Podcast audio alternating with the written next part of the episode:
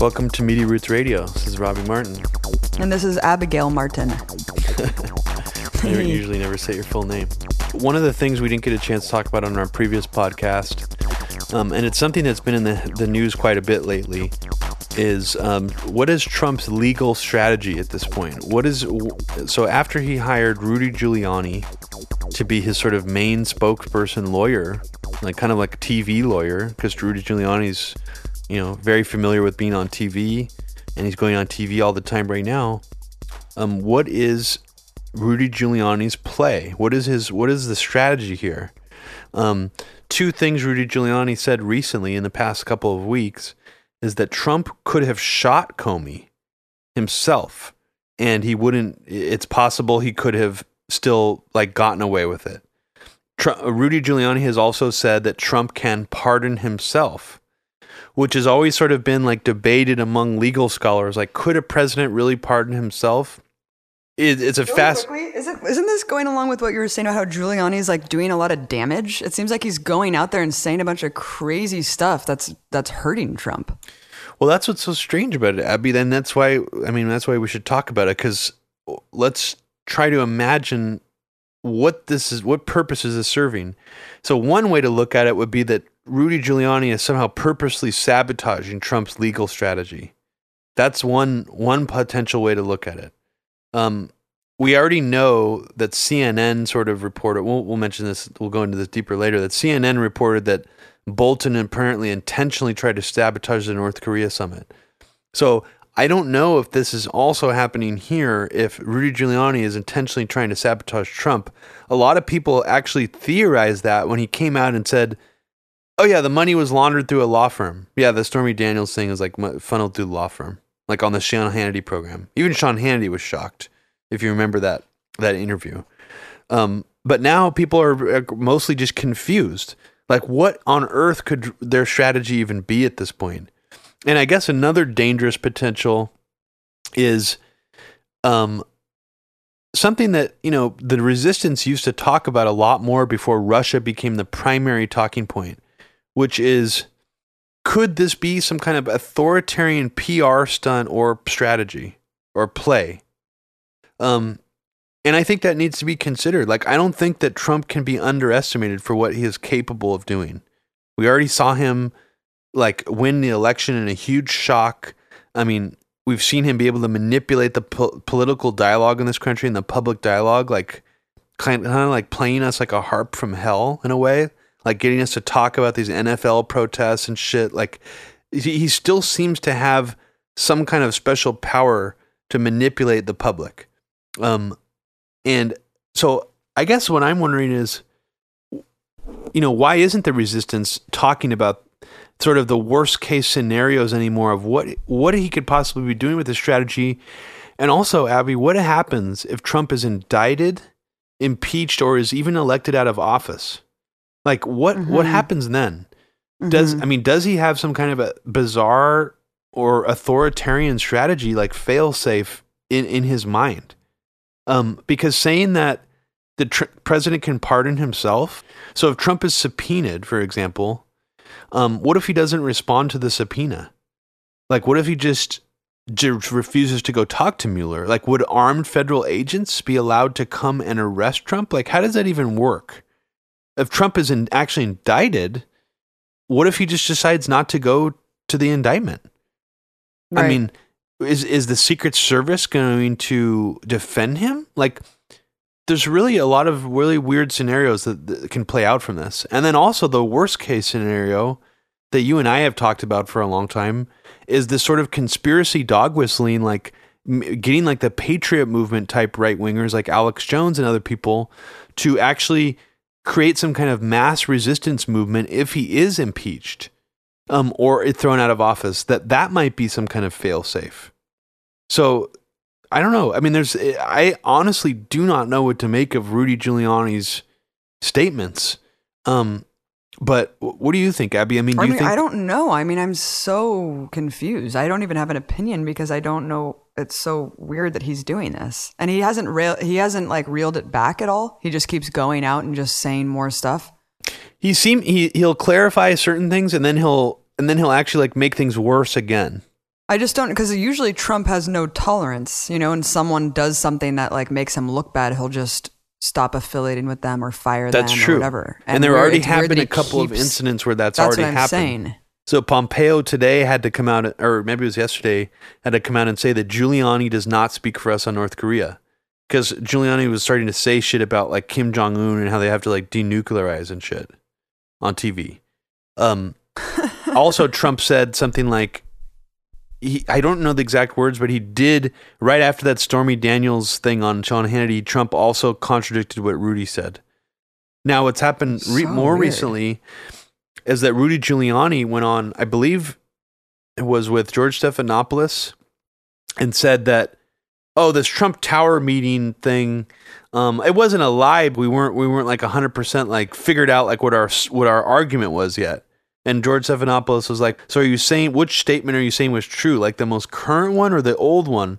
And and wouldn't that be a lie?" And and Rudy Giuliani just like laughed and he's like, "No, no, no, no." He's like, "It takes a while to like figure out what you're gonna say, and like the new one is like, that's like the right, that's the one we're gonna use."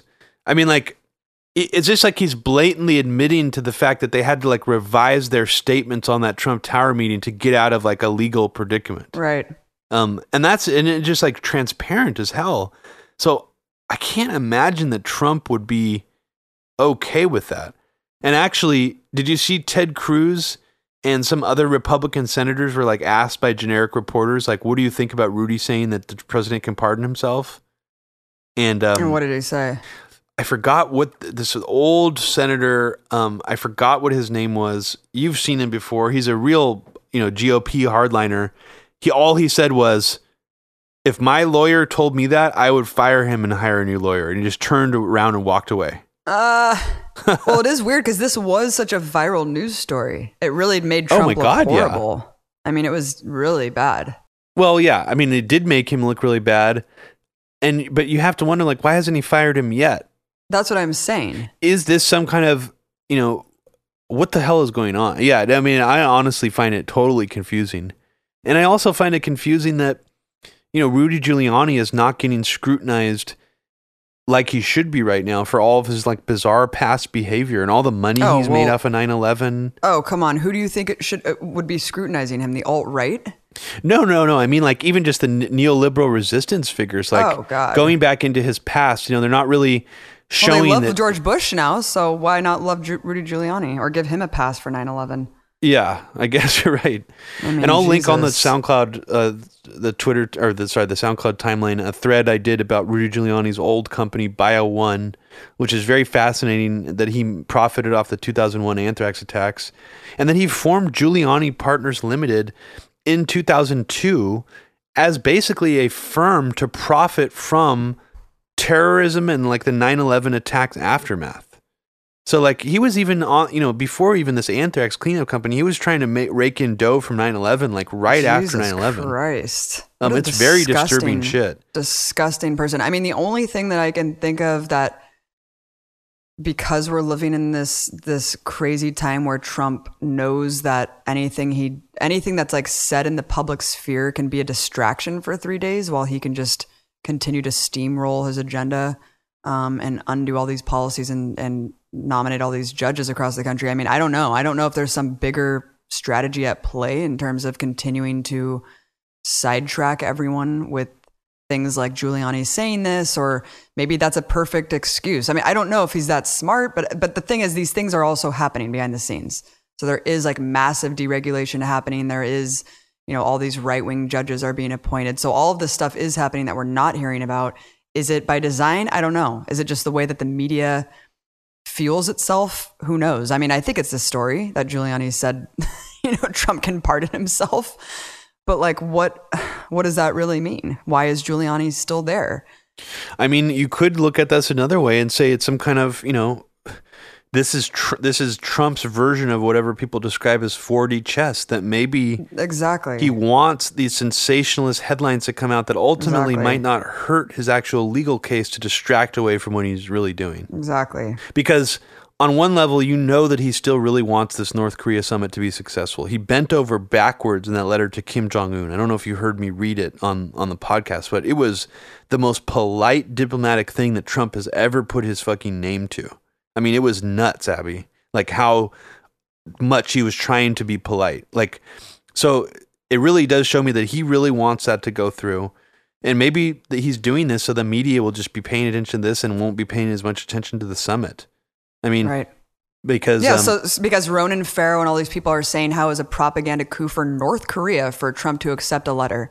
So diplomacy with so-called enemies that are acceptable to the neoliberal punditry in this glob in DC, that's unacceptable.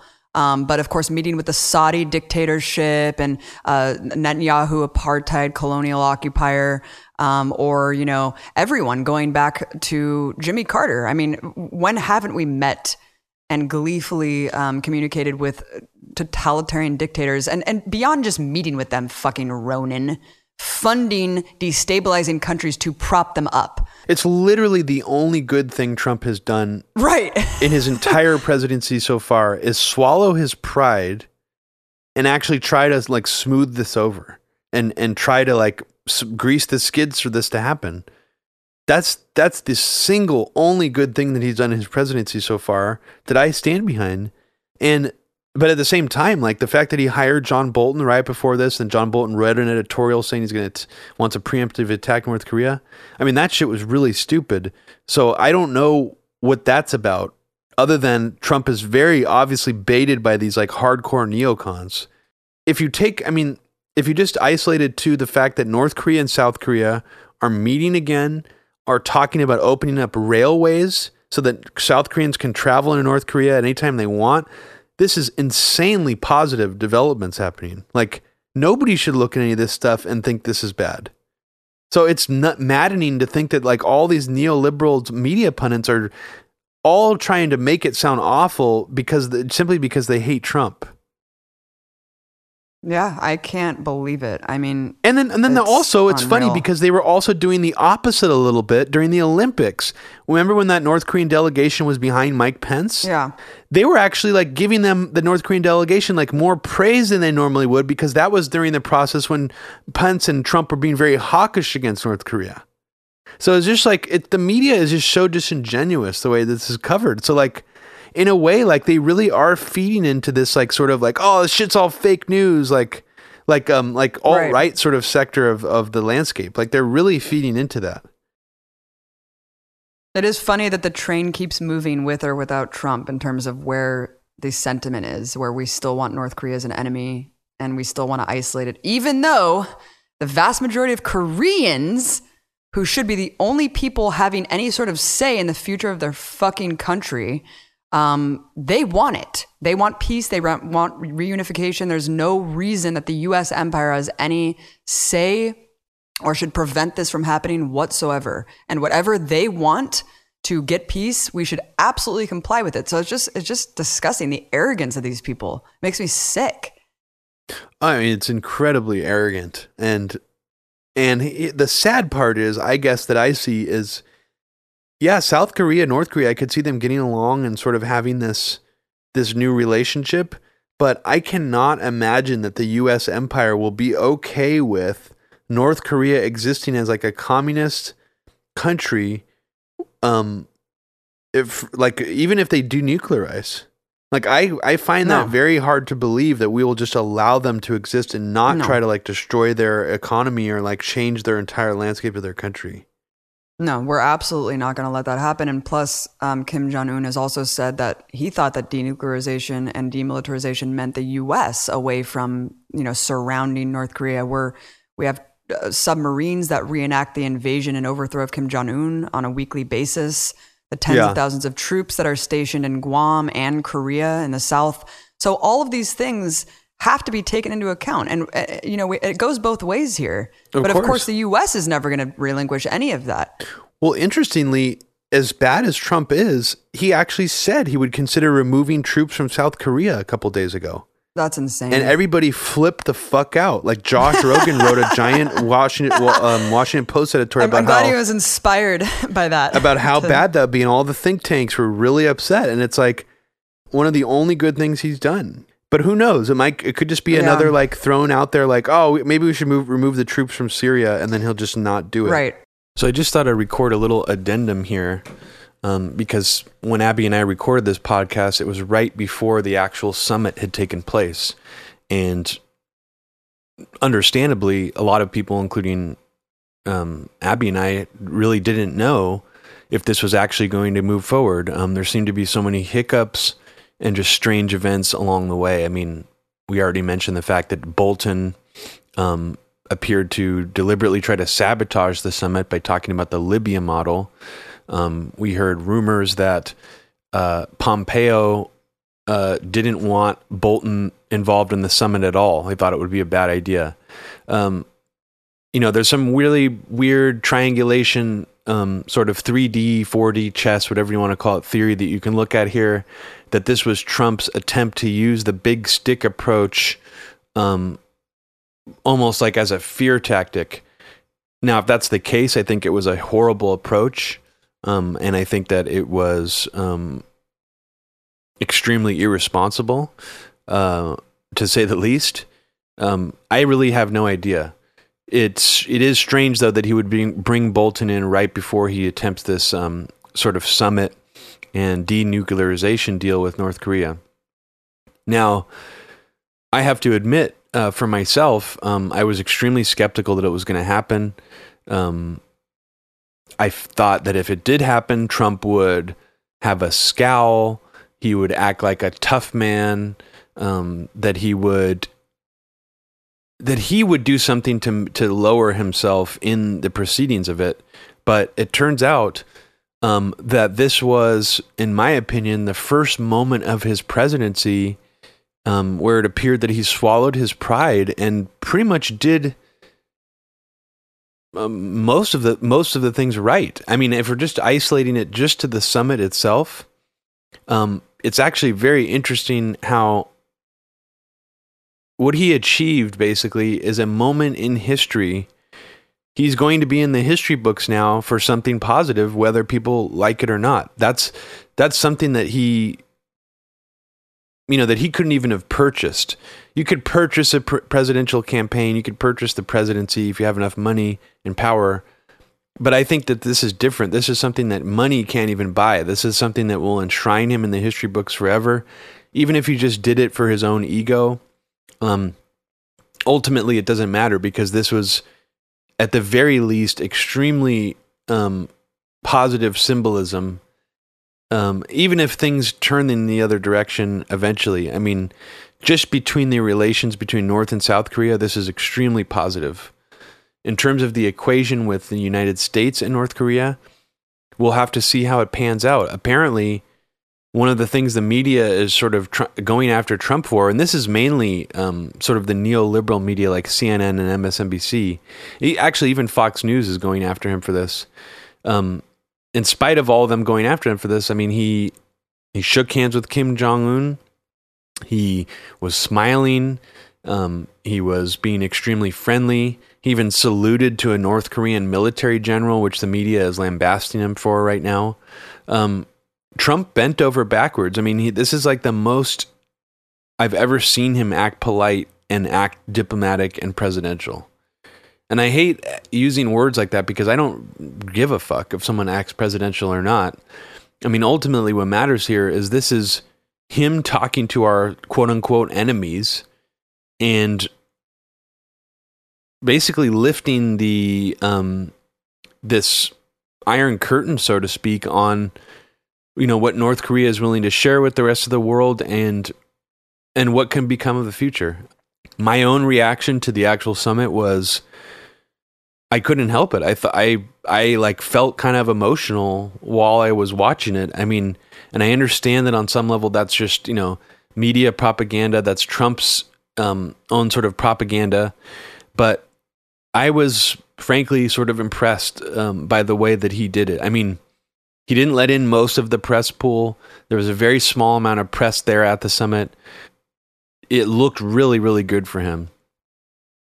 And I also thought it looked good for Kim Jong Un. I mean, even if that the world hates Trump, um, this sort of brings him into a on another playing field of just appearing like he, you know, he's not just this hidden, you know, crazy dictator that the world sees him as anymore. He's actually trying to reach out to the United States. It's a it's a very big deal. Um and the video footage is frankly kind of amazing and I and I recommend everybody watch it who hadn't seen it yet. Try to watch it on C-SPAN where there's no commentary. I made a point to watch it live on C-SPAN and I'm really glad I did because for the first I don't know 30 40 minutes of the footage um, there was no commentary whatsoever and it was just just sort of watching unfold um, and I heard later you know from people who were watching MSNBC and CNN that they were just grilling I mean they were lambasting the entire idea of it why are we caving to dictators? Why are we talking to dictators? Why isn't Trump mentioning the human rights abu- uh, rights abuses in North Korea? All this kind of typical shit, and that's it's really fascinating because this is one example where Trump is kind of going against the consensus establishment. All of the think tanks, all of the neocons, even all of the neoliberals on the media, very, very few of them saw this as a positive thing. And that's just really, really revealing and, and uh, frankly just kind of strange. And unfortunately, what Trump should have done, in my opinion, is use this event as the model moving forward for the rest of his presidency. To bask in the glory of this, to swallow his pride, and to actually like sort of move forward on a positive footing. Um, and of course, instead of that, he re- you know re- reverted immediately back to his old ways and was tweeting whining and complaining about the way the media treated the summit the day after the summit on Twitter.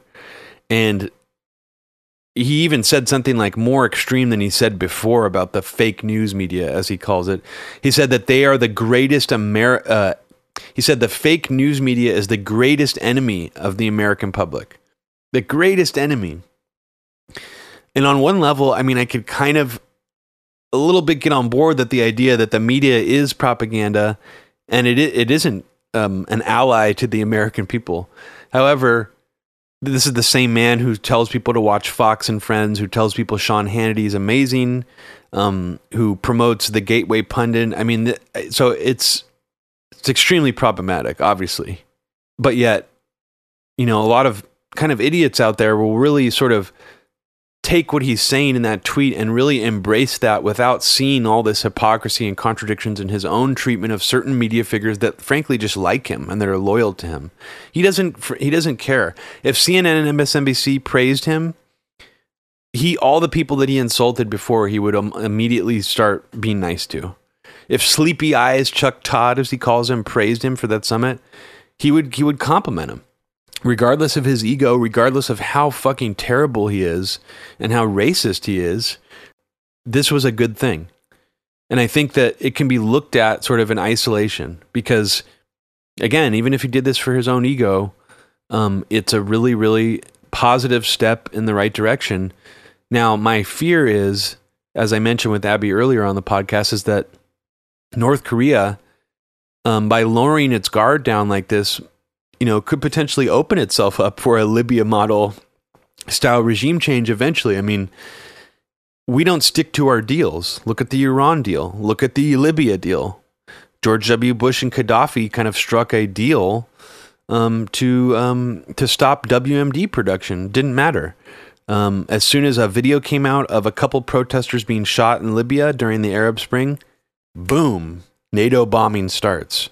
So North Korea needs to understand, and I'm sure that they do. They are not, I mean, after reading a lot of these official statements from them recently, they are very astute, very plugged into our media landscape. They are very aware of who John Bolton is.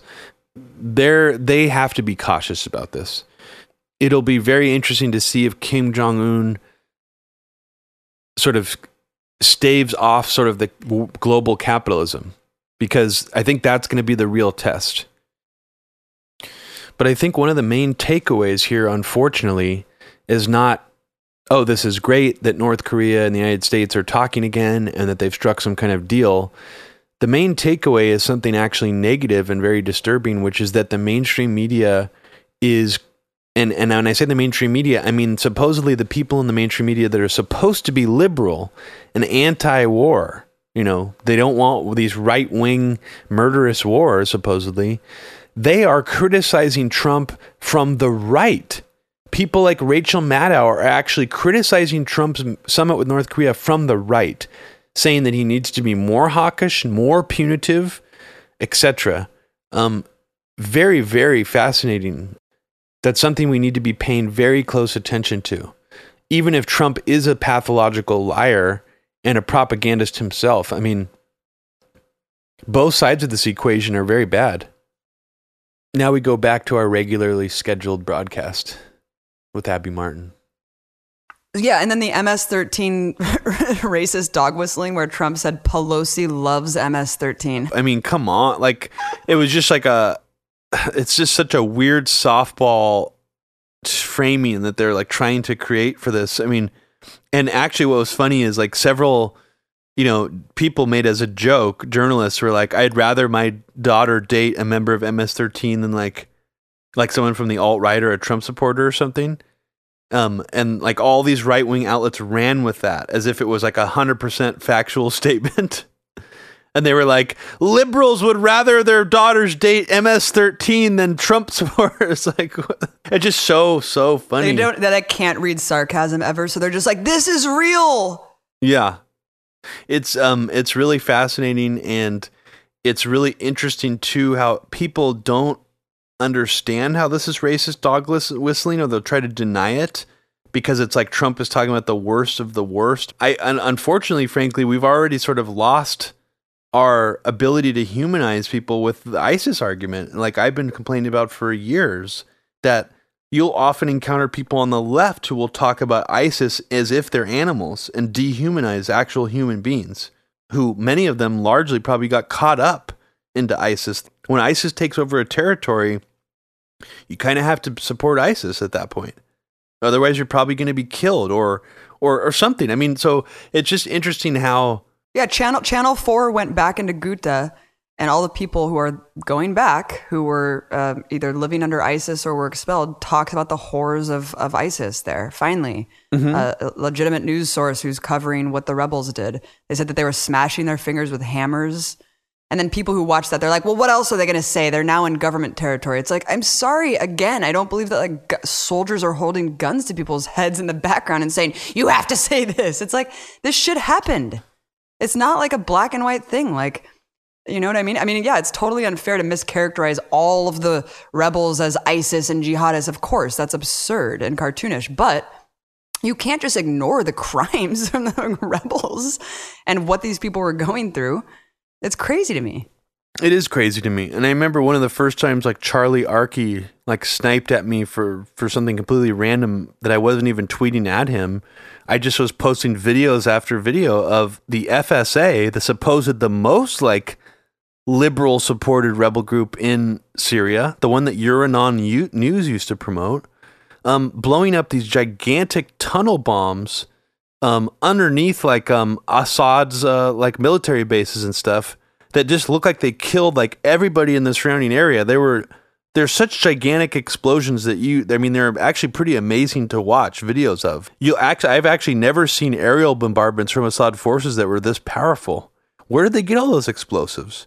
Probably the fucking cia i mean watch these videos. They're insane. And then charlie right. arky didn't even really have an argument at all. He was just like mad that i was bringing light to the fact that these fsa tunnel bombs were horrifyingly devastating explosions no, dude, they're just destroying these, literally entire neighborhoods. Like, watch these videos, people. That's what these vice anarchists oriented people do. They're just like, fuck all governments. We support the resistance everywhere. They just fetishize revolution mm-hmm. and they mm-hmm. fetishize um, the character of protest without actually analyzing what the character is. Yeah. What is the character of these protests? Are they progressive or are they right wing or are they reactionary or are they fascist? They don't care. They just fetishize them all and they're like, yeah, dude like, you have to support the protesters. It's like, dude, what are you talking about? Yeah, I mean, it's, it's um, super irresponsible.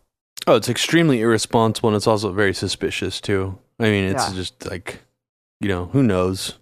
Um, talk about the Randy Credico thing because I didn't even know about this. Well, yeah. So a comedian um, named Randy Credico got caught up in the the Trump Russia investigation because he claimed that he had some kind of relationship or was talking to Julian Assange, like before the Podesta and email leaks. His story has been a little vague and he has been very cagey recently because ever since he got called in to testify, he won't speak like fully transparently about what's going on. Like he's very, very careful about what he says.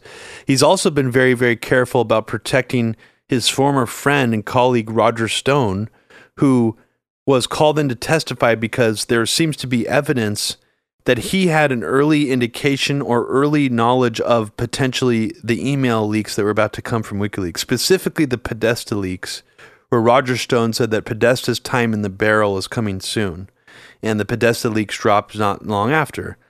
Now, my take on that is I don't really necessarily believe that Roger Stone had exclusive early access to those leaks because I haven't seen proof of it. Part of me is suspicious a little bit that WikiLeaks did give early access to those leaks to some right-wing people to in order to weaponize them. Um, and I've believed this ever since WikiLeaks was promoting Pizzagate, not just passively sort of sitting back and letting Podesta emails evolve into Pizzagate, but openly promoting Pizzagate from the official Twitter account.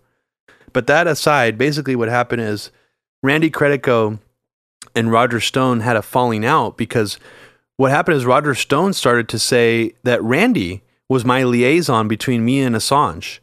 Like and and Roger Stone originally said that he had dinner with Assange and met him in London. He took that back later, but then he later claimed, well, actually I did have sort of a communication with Assange and it was through Randy. Um and Randy basically says like I I mean, he didn't say that Roger was throwing me under the bus or anything like that, but he kind of like was insinuating that on the Intercepted podcast with Jeremy Scahill, and Jeremy Scahill was like, "Why did Roger Stone say this about you? Like, didn't he kind of out you? Like, what, what's what's all this about? How do you feel about this?" And then after that, after they both testified to the the the special investigation on Russia uh, behind closed doors, we won't be able to see their testimony. Apparently, Roger Stone told Randy, "Prepare to die," and actually sent him a death threat basically the, the Credico claims that Stone used him as a false alibi to like get out to like help him squirrely, you know, get out of the the tart like the bullseye for this um, investigation because they were really breathing down Stone's neck for a while. So on April 9th, Stone, it's, this is from um, MotherJones.com. Stone was responding to a message from Credico that indicated Credico would release information contradicting Stone's claims about the 2016 election, then all will come out. Credico tells Mother Jones that he considered this email from Stone a threat. Roger Stone's email actually says, I am so ready. Let's get it on. Prepare to die, cocksucker. What? Um, sent to Randy Credico. In a text message to Mother Jones, Stone did not dispute sending this particular message to Credico, but he maintains he was not making a threat and contends that Credico is citing his words out of context. Credico sent Mother Jones screenshots of messages he said were from Stone. Many appeared to have been prompted by media appearances and news reports in which Credico disputed Stone's claim that Credico acted as an intermediary between Stone and WikiLeaks in 2016. It sounds like um, Stone did try to throw Randy under the bus in like a mo- moment of panic or something and try to blame him, like include him in this sort of web or something. And then Randy was just like, no, no, no, like I don't, I don't know anything about that. Even though Randy was being oh, very bizarre. cagey, like I heard him talk about it, he was still being very diplomatic about what Stone was saying. So the fact that Stone would flip out on him like this, I, I'm, I think there's something deeper happening here. And I but why do you think he? Why do you think he issued a death threat? I mean, that's taking it a little far. it is taking it far, but it's kind of Stone's style. I mean, he pretty mm-hmm. much made a death threat to Eliot Spitzer's father when he was involved in trying to ruin Eliot Spitzer. I don't know if you've heard that voicemail. Um, and then apparently they had a Randy and Roger Stone had a falling out over that too because Roger Stone lied and said that it was Randy who called him Eliot Spitzer's father. Even though if you hear the recorded voicemail, it's hundred percent Roger Stone. I mean, it's cartoonishly him. It's just these people are basically just liar, like liars and Mm-hmm. dirty tricksters. I don't. I'm not saying Randy Credico is. He seems like a more trustworthy figure. I'm talking about someone like Stone, very dirty, dirty figure. And I wouldn't be surprised if he did somehow get early access to the emails, but I don't know if WikiLeaks necessarily gave it to him. I mean, but it, you really do have to wonder how did certain people find spirit cooking right away after those uh, emails dropped for like to, to seed an evangelical satanic panic um, wave? Like that seems very coincidental to me. Um, so I, I still think that's worth looking deeper into, like how that transpired. Because while I don't think Russia was involved in any of this, I don't think there's any evidence for that. I do think there's evidence to suggest that Julian Assange and WikiLeaks got very enticed by sort of this Trump MAGA movement, right wing, uh, like these figures in that movement. Right. And I think we one might not ever learn the truth about what happened there, but I think it's really worth examining. And I feel like the left missed an opportunity to have a serious conversation about the problematic nature of. So let's just boil it down to WikiLeaks retweeting Jack Posobiec as recently as two weeks ago. That's mm-hmm. a huge problem, and it needs to be addressed. And people on the left lost the opportunity to address it. It's way yeah, too late. Yeah, because they just think that everything's a Russian. Uh, you know, he's a Russian agent, yeah. and that's where the conversation stops. I mean, I so even mean people no... who support who don't think that who are on the left. There right. just seems to be a silence about it. And I, I had right. people DMing me, I'm not going to say who they are, that are like people who are, you know, who used to really support WikiLeaks, who are like agree with everything I say about WikiLeaks. There is a silence because people are afraid to openly criticize WikiLeaks. It feels almost sacrilegious. And it's also it's like a pile-on effect. You don't want to, you know, because yeah. Well, I was just going to say because so scrutinized. so that's what I'm saying is because everyone is piling on and calling yeah, sorry, it sorry. A, a Russian operation, and so yeah you know, I'm not going to go out there and criticize WikiLeaks. I mean, I feel like there's better targets, but I, I agree with the premise that it is problematic that WikiLeaks has tanked the brand by embracing these alt-right figures. Absolutely. But yeah, it's and, like, and, I, it is sad. And, and one thing that Barrett Brown said, um, and he's also, he's one of the only people on the left who's criticized WikiLeaks, I think, for the right reasons recently.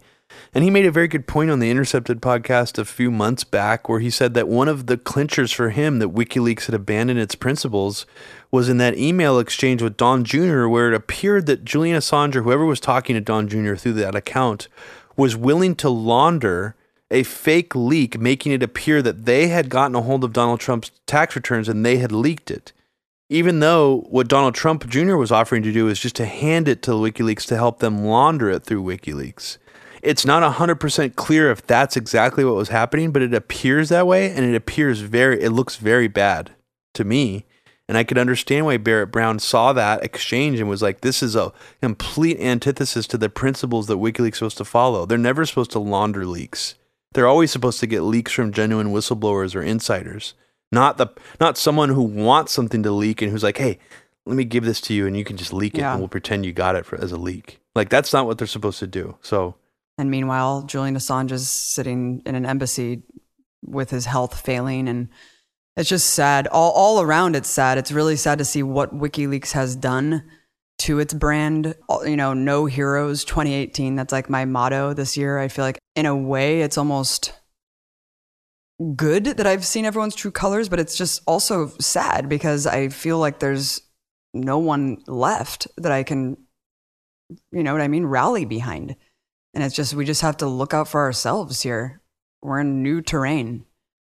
Well, that's that's the I think that's the issue. That's the crux of the issue. I remember when WikiLeaks official Twitter account promoted that P- first PizzaGate thing. It was like a punch to my gut. Yeah, but I remember when they did, I was like, "Well, if WikiLeaks is talking about this, there must be something here." And that's the framework that I started looking at it in, and I got fucking tricked. But even tricked. Ray McGovern still, there was just a forum at Left Forum last weekend, and someone in the audience asked about Seth Rich, and Ray McGovern's whole argument was based on Julian Assange um, kind of hinting that yeah. Seth Rich was the leaker by saying, look, we just have to trust Julian Assange. And a lot of people have taken that as gospel that Julian Assange hinted that Seth Rich was the leaker and it's really because unfortunate why would he lie? That's their why would he lie? Well, there's a lot of reasons why. Well, he didn't things, say anything concrete either. That needs to be. Yeah, exactly. Why, it was why kind of QAnon style, vague hinting. He didn't mm-hmm. say that. That's what people people filled in all the blanks. He didn't say Seth Rich was murdered for leaking to them the DNC emails. He he insinuated something like it, but he never said it. So it's like I mean, and then also, it's like I don't know what really happened during the Seth Rich thing. I think it was probably an insider who leaked it. I don't know if it was Seth Rich. It might have been, but it still doesn't make sense to me why that he would have been killed if the emails were out there anyways. And also, look at all the people, the clickbait people who were riding on that wave of Seth Rich conspiracies who just totally dropped it. They don't even talk about it anymore. Mhm. What does that tell you? It Mhm. no longer serves the clickbait purposes that they needed it to before. Like it's just it's it's lost usefulness for them. So and and yeah, a lot of grifters rode on that train and um and yeah, it's uh I don't I don't know what to think about it. I mean, and it's weird too how that's that um Seymour Hersh phone call got leaked about talking about it and then like barely anything after that. It's just like that's Yeah. where it is now and it's just done. It's like Seymour Hersh's new book came out, and apparently a passage in it talks about how LG, LBJ took a shit in front of like a pool of reporters. Did you see that? no. I Yeah, he I like, believe it though. A report, absolutely, he pulled a reporter who did, who wrote a bad piece about him, put him in his car in front of a pool of reporters in front of the White House, drove him down the street, got out of the car, took a shit in front of everyone to like show that he that's how much he thought of the report, I guess, and then like went back in the car and dropped the guy back off and then left. Wow, that's so creepy. Yeah. I mean, th- this there's also record. I mean, I don't know if we've talked about this. There's also recordings of him um, talking about his bunghole and how he needs pants that are a special uh, cut because it it it fucks with his nuts and his bunghole. There's a Oh. recording from the Oval Office, and then also um, he wanted a special shower head installed so it could spray his dick head in the shower. He talks about that. There's writing. He's actual official memos. If only there was reality TV. Yeah. I don't know if he wanted then. to masturbate specifically with the shower head or what, but there's. And then also, he is on man. record several times pulling his penis out in front of other White House staffers, asking, like Kevin Spacey style, sexual predator style, saying, like, it's really big, isn't it? Like, I almost Oh like word God. for word, exactly what Kevin Spacey would say to people when he pulls dick out. I mean, it's strange Wow. stuff. LBJ is a really strange president. Well, that's what's that's what's so funny about people acting like Trump has somehow obliterated like the dignity dignity of the office, and it's like uh, LBJ was taking shits in public and wiping his ass with leaves in front of reporters. So I don't know if that's actually an astute analysis about yeah, the Trump era, JFK but- all right. deflowered a 17 year old in the White House. I mean, come on. He had like orgies in the pool. Yeah, I mean, like I just it's it's it's hilarious. Bobby Kennedy Jr. Um, does not think Sirhan Sirhan killed his dad. We know that, but um, the evidence is super peculiar. Even the guy who was shot when Bobby Kennedy was killed, like he's the one who's the main person driving like a new investigation. The guy who was also shot and who almost died. And was he a one who- security guard at the like I in the banquet hall, or was he a I- Secret Service? I I don't know, um, but it's just really interesting because the, sh- there were eleven or twelve shots recorded. It wasn't just ricochets because you could obviously bullets ricochet. So if you're finding bullet holes or dents, that's obviously not the best way to tell if there was more shots. But the forensic evidence of the audio recording of that day does you can hear eleven to thirteen shots, Mm-hmm. and Sirhan Sirhan's gun only held like eight bullets. And there's So also bullets. I think there was like more than the amount of bullets in his gun. Like found like holes in that in that um, kitchen area that he was shot Yeah. in.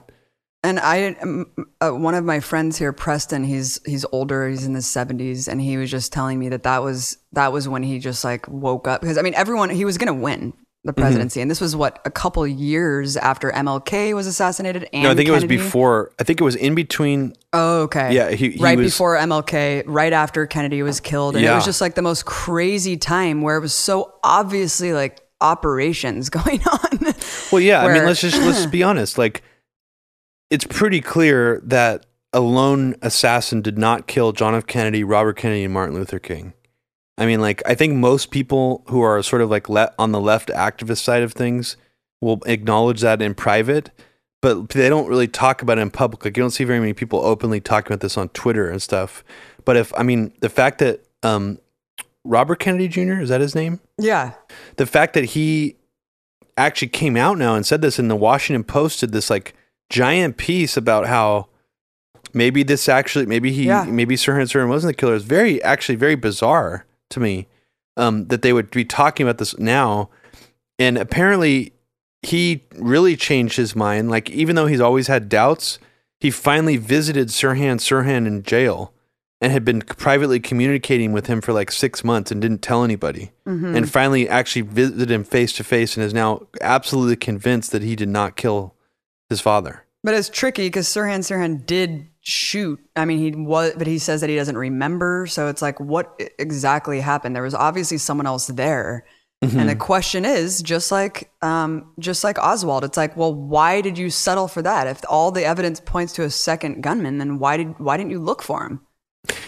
Yeah, it's um, it's it's obviously too late now. I mean, like, I mean, there's really I don't know what would come out of it, and it's also it's much more complicated due to the fact that Sirhan Sirhan's like the the best defense you can make, and this is what's interesting is it's kind of a little bit pushing the Manchurian candidate theory mm-hmm. Mm-hmm. because they're kind of saying that well he must have been he might have been actually brainwashed and I don't you know Yeah, who knows? I don't It's know if that's even possible to do that.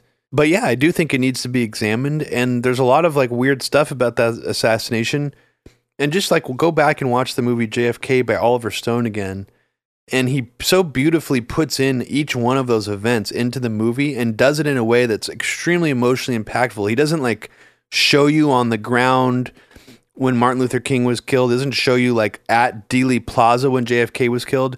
He shows you Jim Garrison's character watching, watching on. TV Yeah, each time, and like each time being like more emotionally traumatized. Like And think about what that did. Like my friend Preston, who was telling me, he was Oh like, think God. about what that did. it was like an emo- it was probably like today- a 9-11 an anthrax attack it was probably like that level of emotional trauma like Right. following you know even though the anthrax attacks like followed so soon after 9-11 it was like a similar thing it's like you only have like a two year reprieve from an assassination of jfk then his brother gets killed too and then MLK, and then like the I mean, premier civil rights leader, and it's like in the height of the Vietnam War and all of the stuff going on, and it's just like, can you imagine how much that crushed people who were energized and and out in the streets and and a part of this movement, and and you know that that's what turned Preston like and completely into like a communist. He was like, this is, he was like, there's something really fucked up. Obviously, the government did this, and um, yeah, I mean, it really radicalized them in a good way, but I think it probably what did it do to a lot of other people? Probably just like trauma that people are still holding on to that they just suppressed really far down. it kind of creates this impression that any revolutionary figure in this country, if they get big enough, will be Exactly. assassinated. Exactly. And that's kind of like the, our framework that we live in. It's like, oh, well, Right. you know, that's what happens, you know, to a revolutionary figure. I mean, like, and even like Malcolm X getting killed. I mean, Yeah. you know, there's so many other figures who have been murdered that, you know, you really have to look into like, what, what was that actually about? And, uh, Um, but read the Washington Post article. I read it too. It was really good. but another story. Let's let's move on to Puerto Rico because Puerto Rico has been colonial property longer than any nation in the world and for over a century. And obviously, all their economic paths have been mandated by the very same government who's been subjugating them, which is us. Um, a shocking, stunning 4,645 people died in the aftermath of the hurricane in Puerto Rico, more than Katrina and 9 11 combined. It's a death toll that's 70 times higher than what the official government number, which still stands at 64. And you just have to go back to that press conference, especially since Trump has not said anything about this, where he was throwing toilet paper in the crowd and talking really casually about why it was so great that only only like a dozen people died. Um, and I'm going to read verbatim what he said because it's super weird. He was like, I hate to tell you, Puerto Rico, but you've thrown our budget a little out of whack because we've spent a lot of money on Puerto Rico, and that's fine. We've saved a lot of lives. Every death is a horror, but if you look at the real catastrophe like Katrina and the hundreds and hundreds and hundreds of people that died, and you look what's happening here in a storm that was really overpowering, nobody's ever seen anything like that. And what's your what's your death count at this moment? 17? And the governor's like 16. And he's like 16 people certified, 16 people versus in the thousands. You can be very proud of all your people, all of our people working together. 16 versus literally thousands of people. So the toll, according to this, this Harvard study that came out, the toll could actually be up to 6,000. And this is because no, the storm didn't just wipe out thousands of people. It's because of neoliberal austerity measures from Wall Street that have raped and pillaged the entire economy of Puerto Rico and the infrastructure on purpose. And Naomi Klein went on Democracy Now! and who did a documentary about it, and she she called it state-sponsored murder and, and planned misery. And I really couldn't agree more because in the aftermath of the hurricane, they're just doing all of these things to quote unquote rebuild or, you know, invest in the infrastructure in the exact same way that caused all of this death on purpose.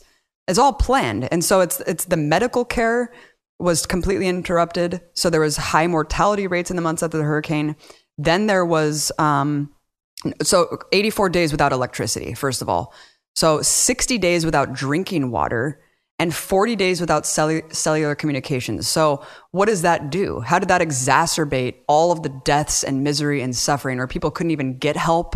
People who were elderly, stuck in their homes, they had no ability to uh, communicate with anyone. I mean, I just, what's so devastating is how Americans don't give a fucking shit because they think of these people as like, island dwellers, uh, like brown people that they don't even know that they're fucking American citizens. Um, and why are they American citizens? Because we wanted them, President Wilson granted citizenship in 1917 so they can go fight in World War One. So we were using Puerto Rico as a testing ground for the US military for chemical warfare, for bombing, for environmental destruction for decades and decades and then we sent them to die in our wars and here give them give them citizenship but never let them stand on their own two feet. Um eh, it's just it's just too much man. It's too much. And in 2006 you know us corporations were obviously cashing in on these huge tax incentives because puerto rico is kind of like a free-for-all for these corporations to store money offshore these tax havens. And so all these corporations picked up and left shop a lot of them in 2006 and it triggered a recession and then what happened?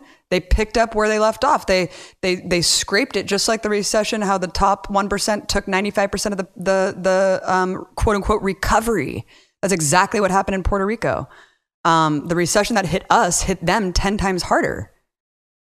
And so all that you know the, the debt package and all of like the the things that they were saying to save Puerto Rico well Luckily for multimillionaires, Congress made Puerto Rico's debt tax free too. So it was bought up by more hedge fund managers and Wall Street bankers.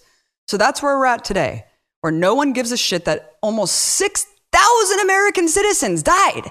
It's uh, just thinking while you were saying all that, that how weird is it that Kanye West was the one who largely started this conversation in this country in the yeah. first place about how George Bush doesn't care about black people during Hurricane Katrina Good point. And here he is, I don't know how many years later, 14 years later, saying that that slavery was a choice. It was a choice. And even and someone like him, right now, he actually has the power, apparently, because of his wife, to convince the president to like pardon uh, nonviolent drug offenders.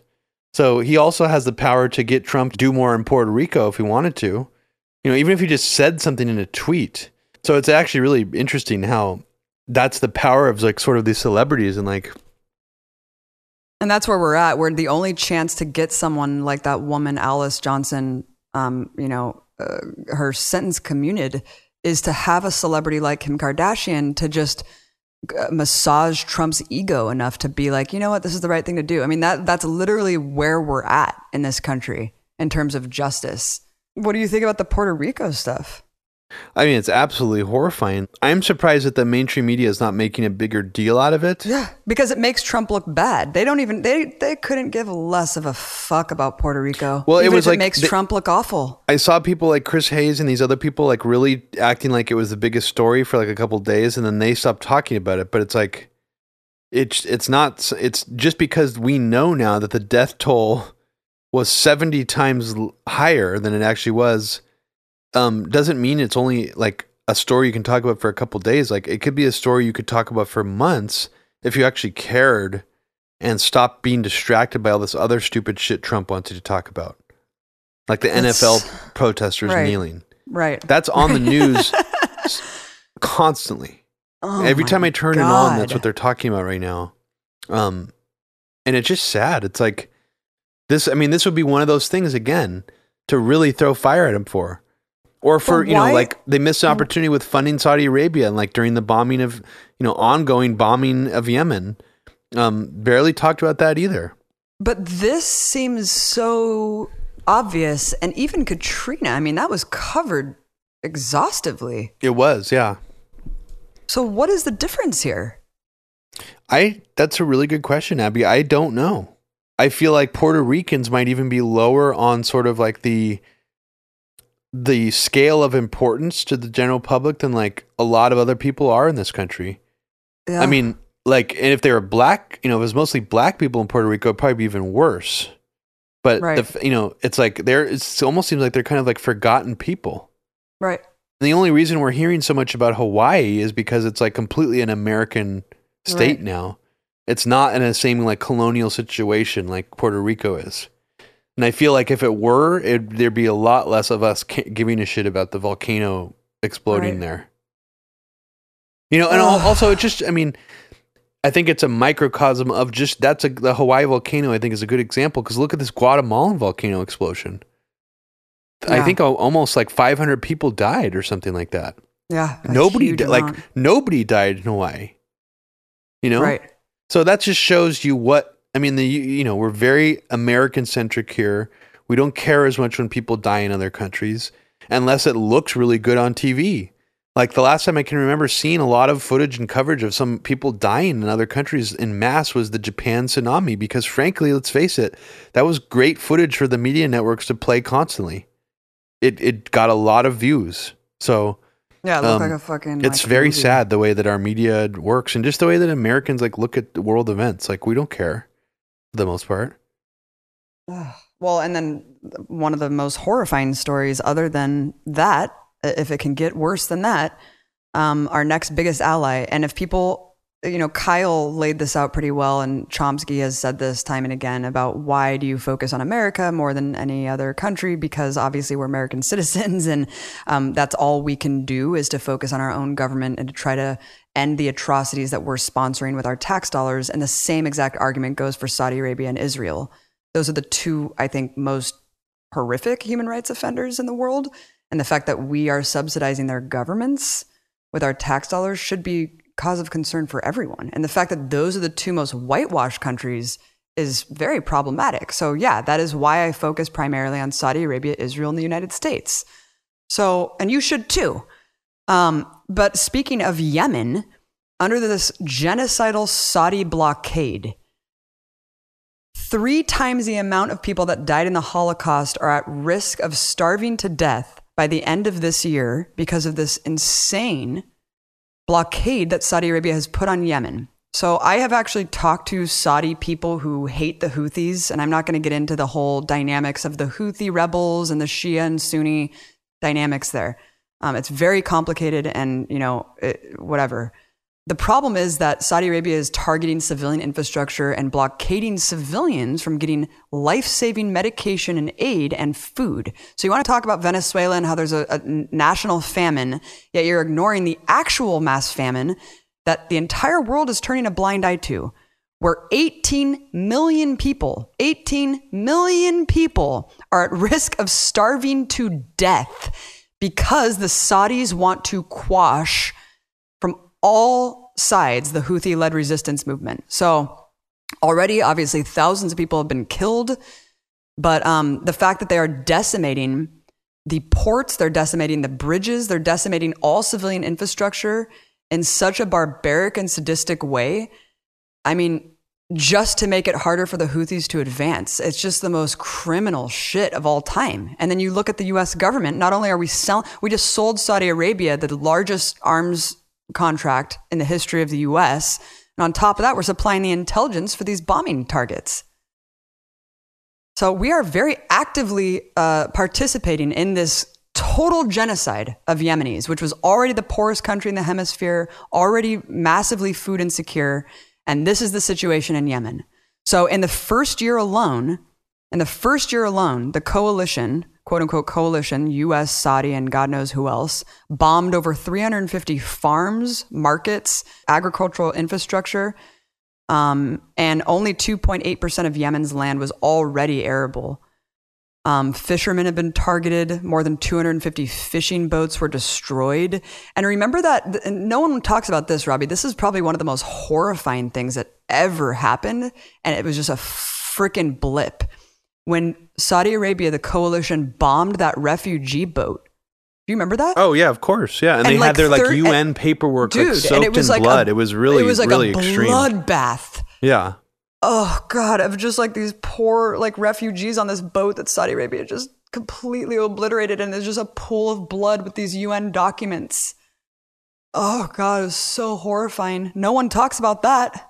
No one talks about it and just to just to go back to the democrats and how bad they are like we were talking about in our last episode um, i just saw this tweet pop up from representative joe kennedy. Someone asked why on earth did representative joe kennedy vote with republicans to give donald trump the more usable nuclear weapons that he's disturbingly craving that is not how progressive champions should be voting he responded with you're right meant to vote yes it was an honest mistake on my part. There is no need for these weapons. Keep up your advocacy. It's like, what? wait what So you literally, you're, you're not even admitting that you voted for it. You're just saying you meant to vote yes? Like, it's just such a bizarre, like, that's, I mean, like, I don't even know if, I mean, if, if he's actually being honest, that's such a strange thing to admit that you accidentally voted the opposite of what you meant as a, as a representative. Like, what the fuck?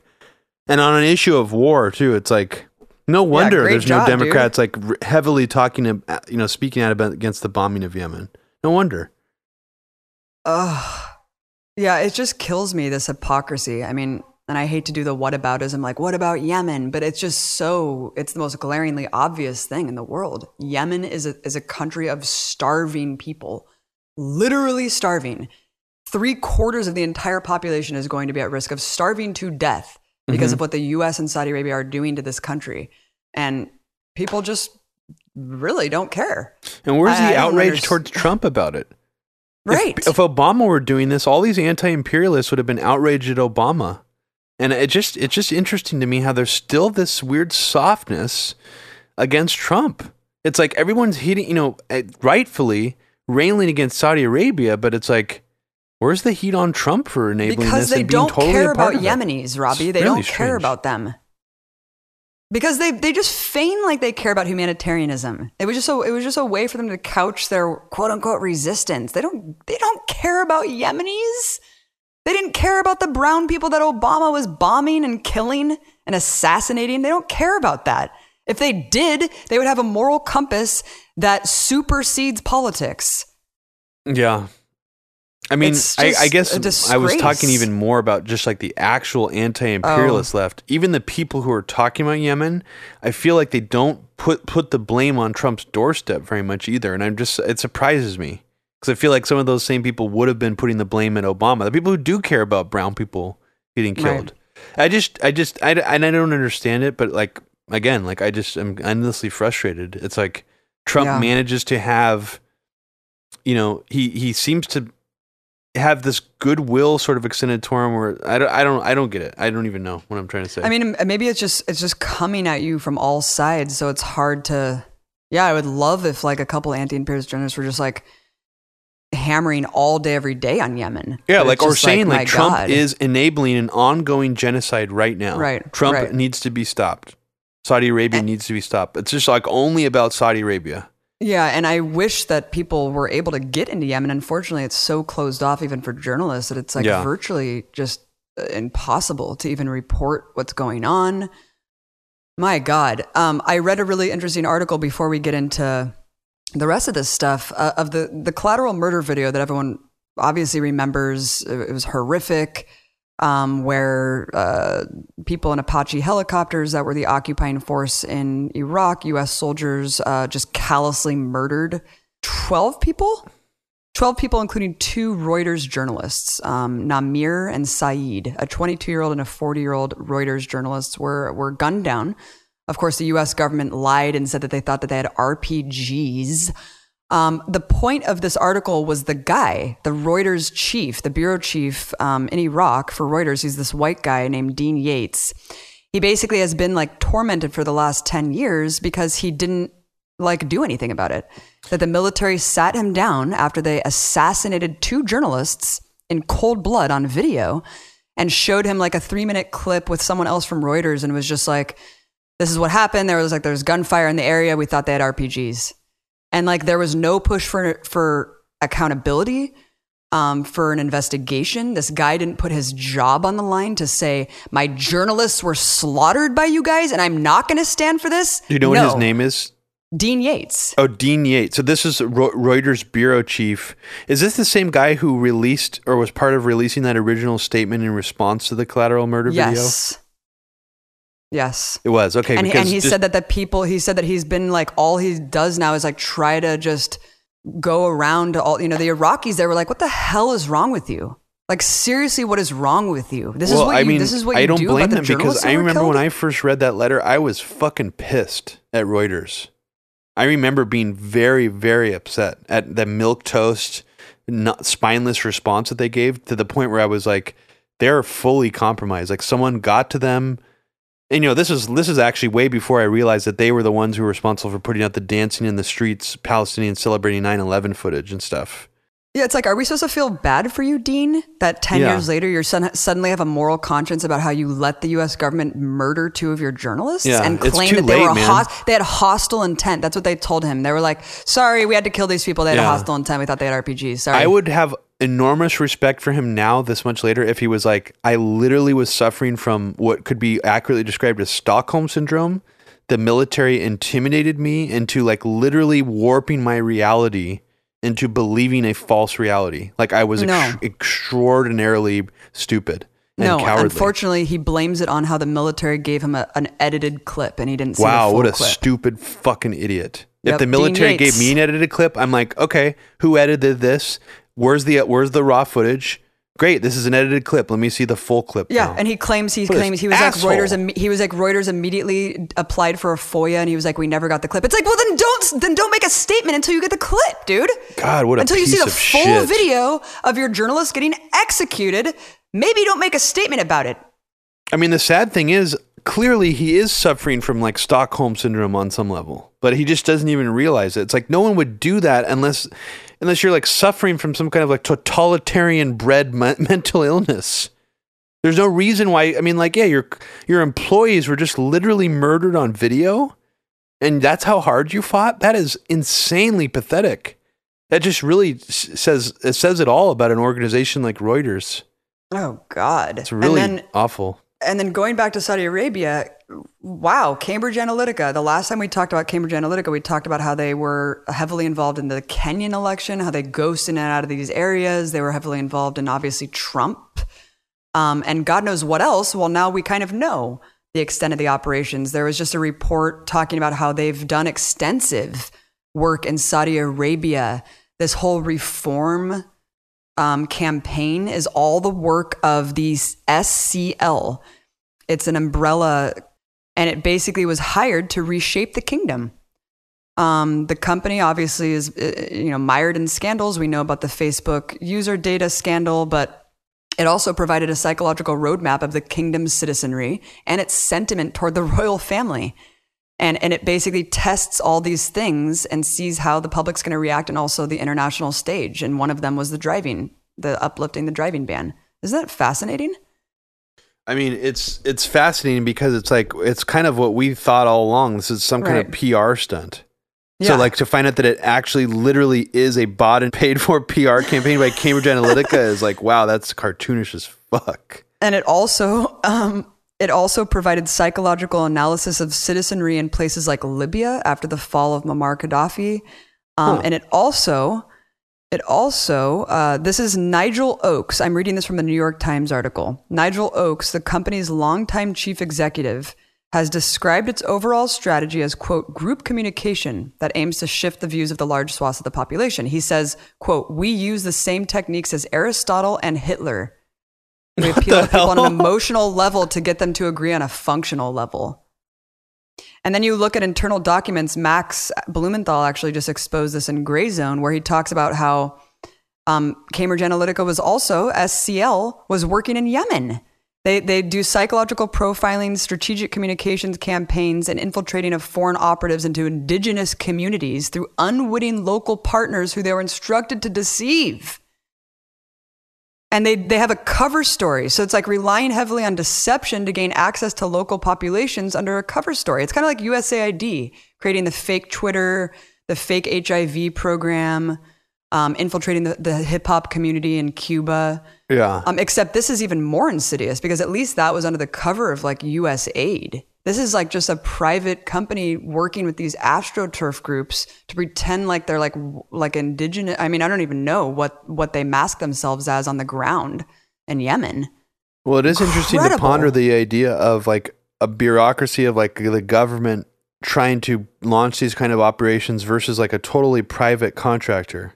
right. Because there's obviously like less barriers for a private contractor to get away with and to like launch some of these kind of operations. Maybe not so much their funding, but like their you know, they're like they don't have rules necessarily. Like the government right there's no has, like- constitution there's no morality Yeah, even there's though no democracy N- It's not to say that we don't violate our constitution and do like complete, incredibly illegal shit 24 7, but it's a weird world we're living in now where like a private company can nakedly just be like doing political operations like on behalf of clients like in these foreign countries and like war zones and stuff. It's a very strange thing. and all, there's just no accountability because they're operating as a government, but they aren't.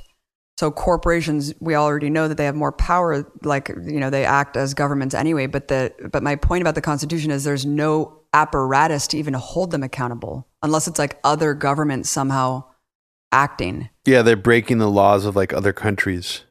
It's so insane. I mean, how far does this go? I guess we can assume that Cambridge Analytica is in every hotspot in every country doing stuff like this. Yeah, and, and then just like the repair job that Facebook is doing on their service is just so laughably propagandistic and like such a ruse. Like clearly on some level, this whole like fake news thing was like by design meant to like lock down the internet. Like I still wholeheartedly believe that.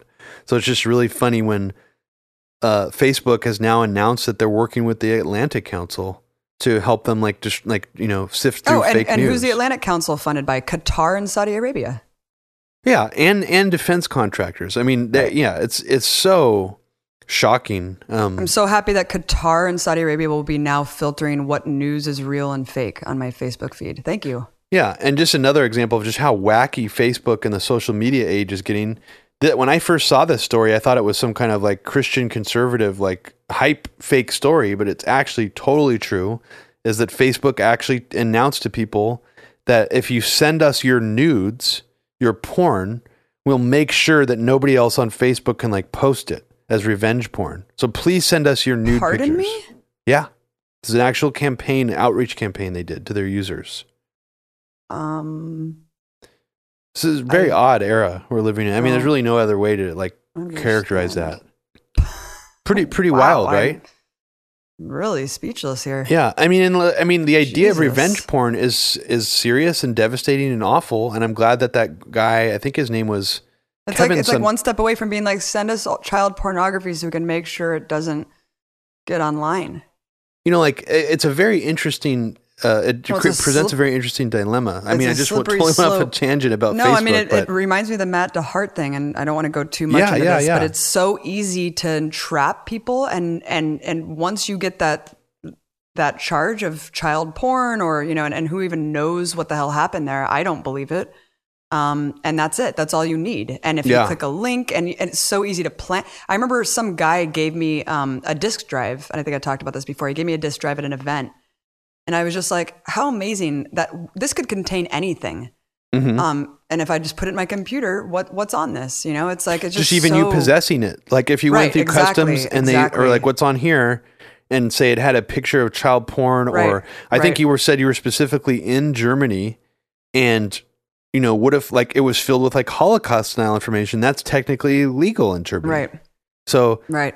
It's very interesting the way how easily someone could be entrapped into possessing illegal materials and for for Facebook to to be offering that I don't I don't even it, it's impossible to wrap We my might head just around. have to get totally off Facebook soon. I mean, the only reason I'm even on it is just to spread data, but it's like how um, data. Yeah, the only reason I'm on it is to data mine myself. Um, no, I mean just to spread links and stuff. But it's like even that is just almost worthless because of how suppressed the shadow banning. is. I mean, they've they've shadow banned controversial political stuff. They've shadow banned people who don't pay for advertising who promote their material.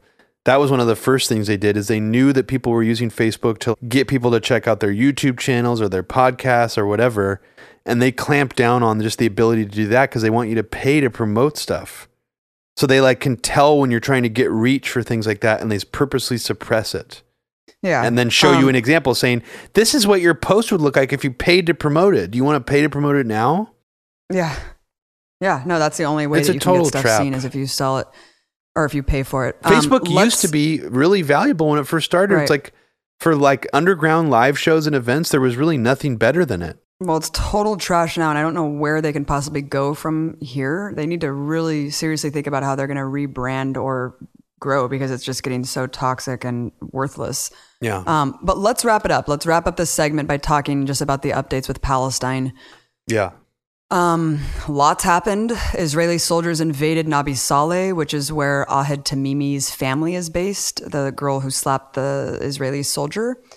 Um, and they killed her cousin, I think, uh, at least someone with the last, the same last name. So I haven't verified that it is her cousin, but it's a man named Azadin Tamimi from the same village. So I'm assuming it is her cousin. This wouldn't be the first family member that's been executed.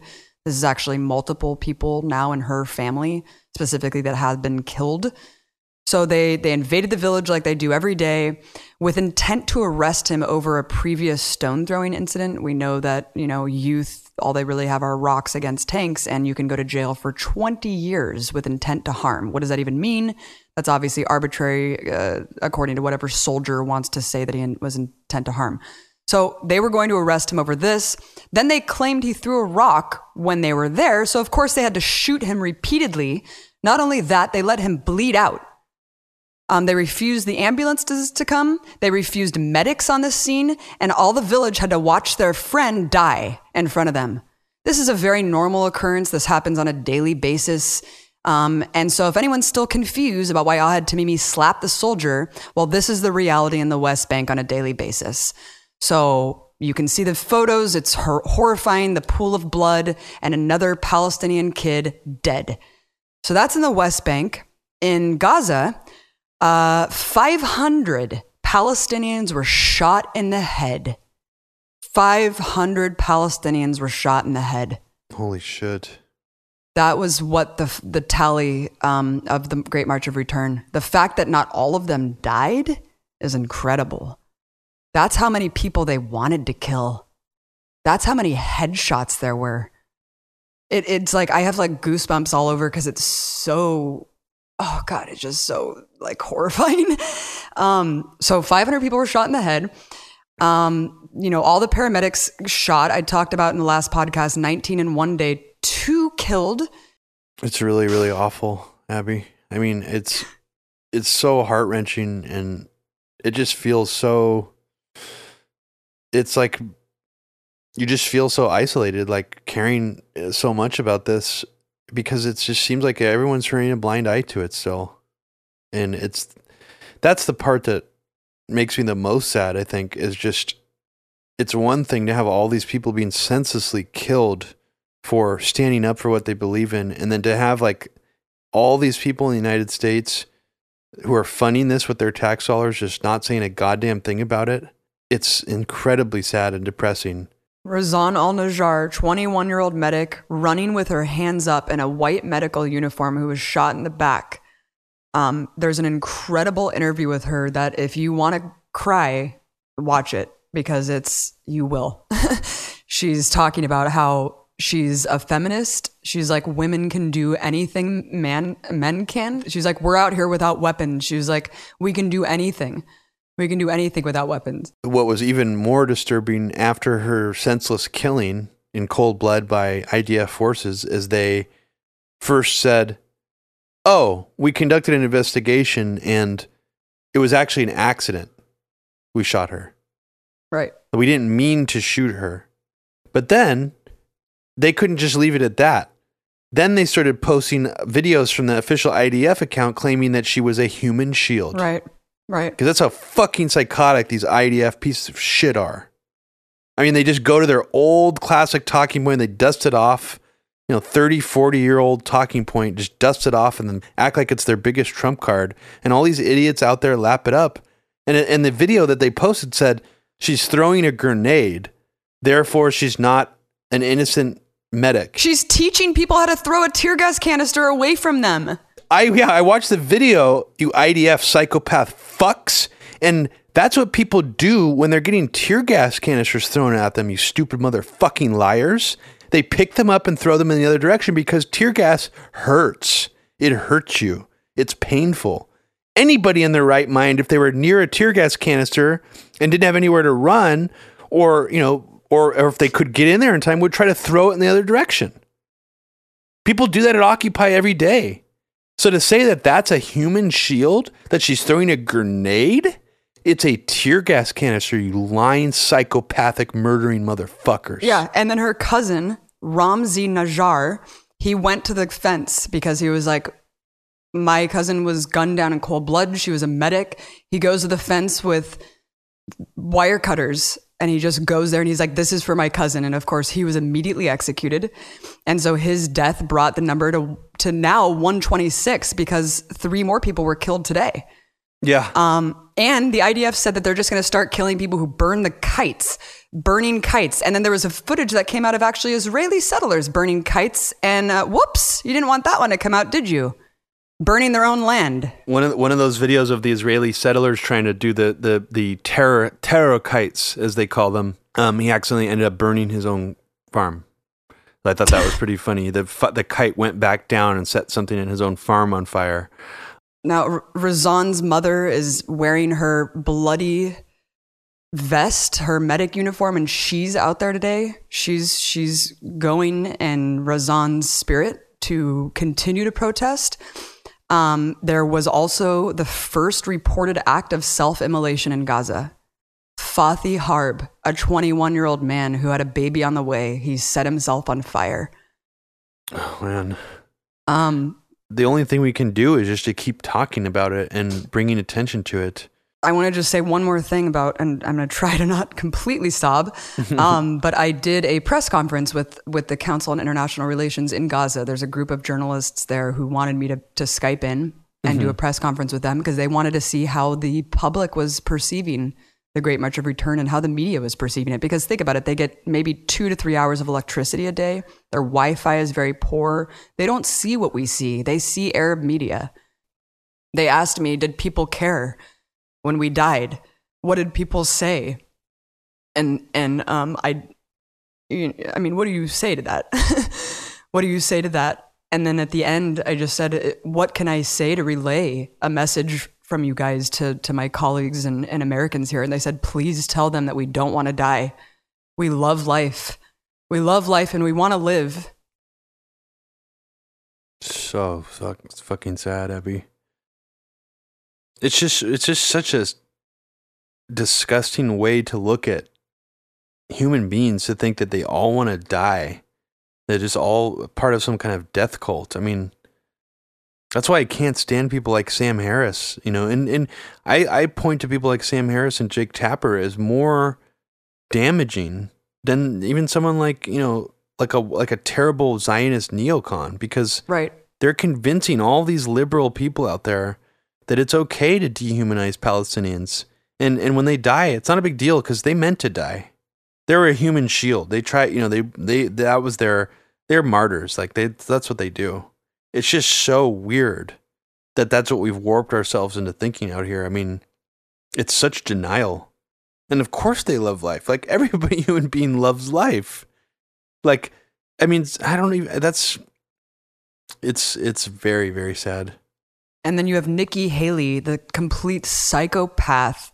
I I've never seen anything more insane than her running around the UN Security Council, literally begging leaders to vote for her insane resolution to blame Hamas, to blame Palestinians for their own misery, death, and destruction and massacre. So Kuwait proposed a, a, you know a, a, resolution to condemn Israel, which ten countries voted for. Unfortunately, a lot abstained because they're fucking pussies.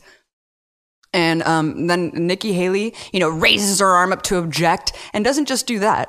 She creates her own bullshit resolution to blame Hamas and goes around begging everyone to vote for it. And not one person did. Not one country voted for this resolution. And so I guess if there's some sort of hope or glimmer of hope or silver lining, it's the fact that the US has isolated itself to such extreme extreme lengths that it, it looks so indefensible what's going on right now.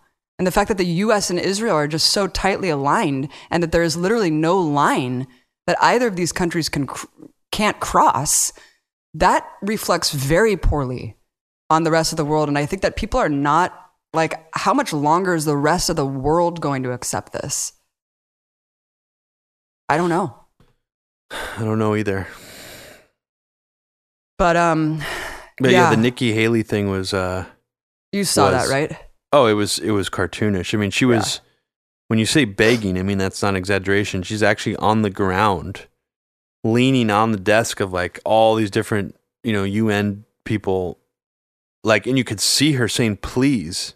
You can see her mouthing the word "please" over and over again. What a pathetic display, man. You have to have zero humanity to be that much of a piece of shit like she is. And to just have not basic like humanity in your soul, where you would denounce all of that as being like Hamas violence. I mean, what a psychotic woman. Mm-hmm. She's just a vessel though for like terrible, you know, neocon propaganda and defense contractor propaganda. It's almost like she is the vessel for like all the worst policies of like the neoliberal resistance and Trump's terrible foreign policy like rolled into one. Mm-hmm. I mean, she embodies it all. She's the worst. She's I mean, she's so Just so funny. All these people were like terrified of Victoria Nuland, like consortium news and stuff, and rightfully so. Um, and yet Nikki Haley is just like gets this pass. That once again, it's this softness. It's like, why aren't you scared of Nikki Haley, man? Yeah, she's she's like a terrifying yeah. person. You need you. A lot of people lost their footing and are just being soft on Trump's people. And and I when I say that I don't mean neoliberals and I don't mean people on the right. Yeah, obviously those people are. I mean p- leftist anti-imperialists are really dropping the ball in this. I really think they are. And I don't understand why. I don't get it. Um, and well, I really I would think, like to see more pushback. But I do think it. that I mean I like I said about the marijuana prohibition, there's something about the Palestine thing that seemed so far out of reach just a year ago when I was there to today after this massacre, though, and this is what I was telling them in Gaza, I was like, you guys, you look totally insane defending this here. Like, really, a line has been drawn in the sand that if you are out there defending this, you look like a maniac.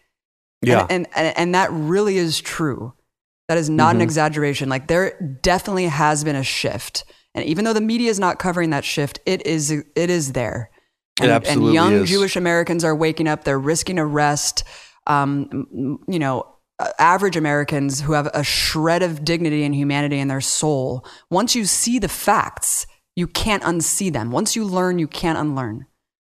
And you just, it just takes just a glimpse of the suffering and pain because of our subs, like our subsidization of, of Israel.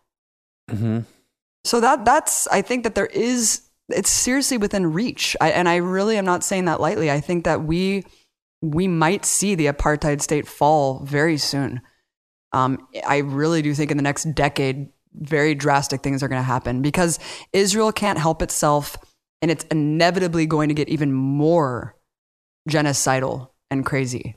Well, that's the that's the worrisome part is as it fall because it's going to be a slow motion thing as it gets more you know international community people looking down on it for its apartheid practices and, and genocidal practices, it's going to become even more desperate and will try to kill even more Palestinians at a more rapid pace. And that's the thing, the thing that we have to be most concerned about. I, yeah. It's going to be like a rat trapped in a corner, you know, kind of scenario where better watch out. Once the world really turns against Israel, that's when we really this we have to remember this is a country with nukes, man. And they're gonna and they want bloodletting, and they're not they, gonna go up easily. Just like yeah. the U.S. empire is gonna go down easily. This is the first empire we've seen that's global and that has 900 military bases and military personnel in every fucking country. So what's gonna happen when the U.S. empire falls? A lot of people are gonna die because we're not gonna go down without a fight.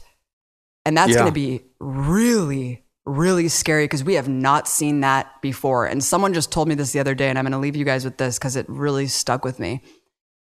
Yes, history repeats itself, but the stakes get higher every time. And that's where we're at today, where history is instructive, but the stakes have never been higher. Environmentally, you know, everything that we're saying, militarily, um, the refugee crisis that's coming up with the climate change. I mean, it, the stakes are very high. So Yeah. it's, but again, I'm going to use that. I'm going to use the Rahm Emanuel with great, with crisis comes opportunity. that um, we do, there's a shift and there's an opening, and it's happening with Israel. It's it's happening, you know, with marijuana. Hopefully, we'll see psychedelics maybe come next. I mean, there's definitely things that we can look forward to that are positive, but hopefully, it goes along with a mass awakening and consciousness shift. Otherwise, I mean, the world can't go on like this. So Oh, and everybody out there to keep fighting the good fight. And um, yeah, it's easy to get disillusioned and to unplug, or even to like hero worship people, you know, and and you know, in times of crisis and and confusion. Um, but keep a clear head and just stick to what you know is right and true, and um, and that that'll guide you. I mean, it, it just. Yeah, you just can't get up in the get caught up in these petty squabbles, and I know I do I tend to do that too. Um, and um, I'm trying to stop myself and just focus on what's really true and important. And um, and yeah, I hope um, hope that leaves us with something positive. Yeah, no, absolutely. You guys, there is uh, like apartheid's going to fall, and that's an amazing thing. And so just keep fighting because it actually is working. Like, I'm not joking. I really do think that something really amazing is going to happen. But again, at what cost? Whatever cost it will take is going to be worth the freedom and liberation of Palestinians at the end. And it's going to be worth crushing um, that criminal apartheid state and, and hopefully by proxy the US empire because we know that that's the source um, you know, it doesn't matter if the rest of the world stands up, it's still going to come from the US empire propping this up. So you guys just just center your focus, just keep fighting. Um, there's so many of us out there. Thank you so much for listening to this. I'm sorry that it was a little bit more difficult, but I had to tell you that experience. Um, really appreciate all your, all your guys' support. Yeah, we really appreciate the support, and um, we could still use your support if you go to if you want to donate to us and support us in that way. Um, you can go to patreon.com slash media roots radio. And we have it set up so that you um, can donate per episode. Um, and in maximum we- we're only going to charge you for four episodes per month um, if we end up putting out an extra one you won't get you won't have to donate for that one. It'll be like a bonus episode. Um, so thank you for all your support everybody and um, yeah let us know if you have any feedback or um, comments or anything